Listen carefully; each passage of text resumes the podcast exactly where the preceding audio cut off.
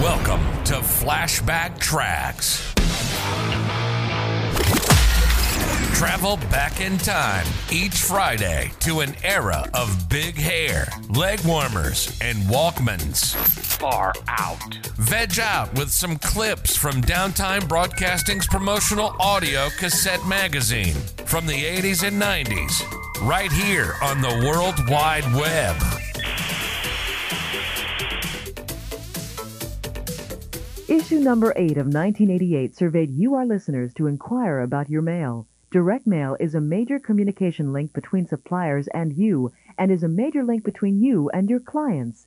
In reviewing your mail and your habits, it was our hope to discover a little bit about you that can, in turn, help you in your own direct mail efforts. It was clear from the very first question that the survey struck a nerve. Of those who responded, 64% received up to three inches of mail per day. 18% indicated they received six or more inches per day, while two inches received the greatest response at 31%. At least 3% of the respondees indicated a stack of mail as high as 12 inches or more on the average day. When asked if someone sorted the mail in the office, the answer was yes for 64% and no for 36%. With a heavy concentration of promotional mail, is it possible for you or your own direct mail suspects to open and read all they get? Because in a specialty distributorship there is most often more than one salesperson, we asked if catalogs are automatically passed around the office. 87% responded yes.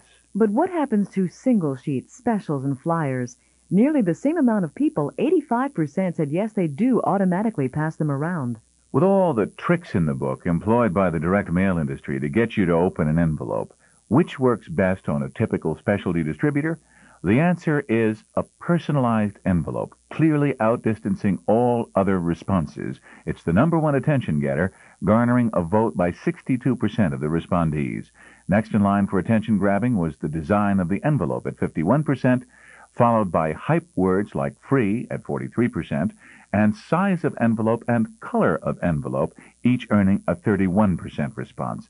A single response indicated that envelopes, quote, colored green as in money, unquote, get their attention.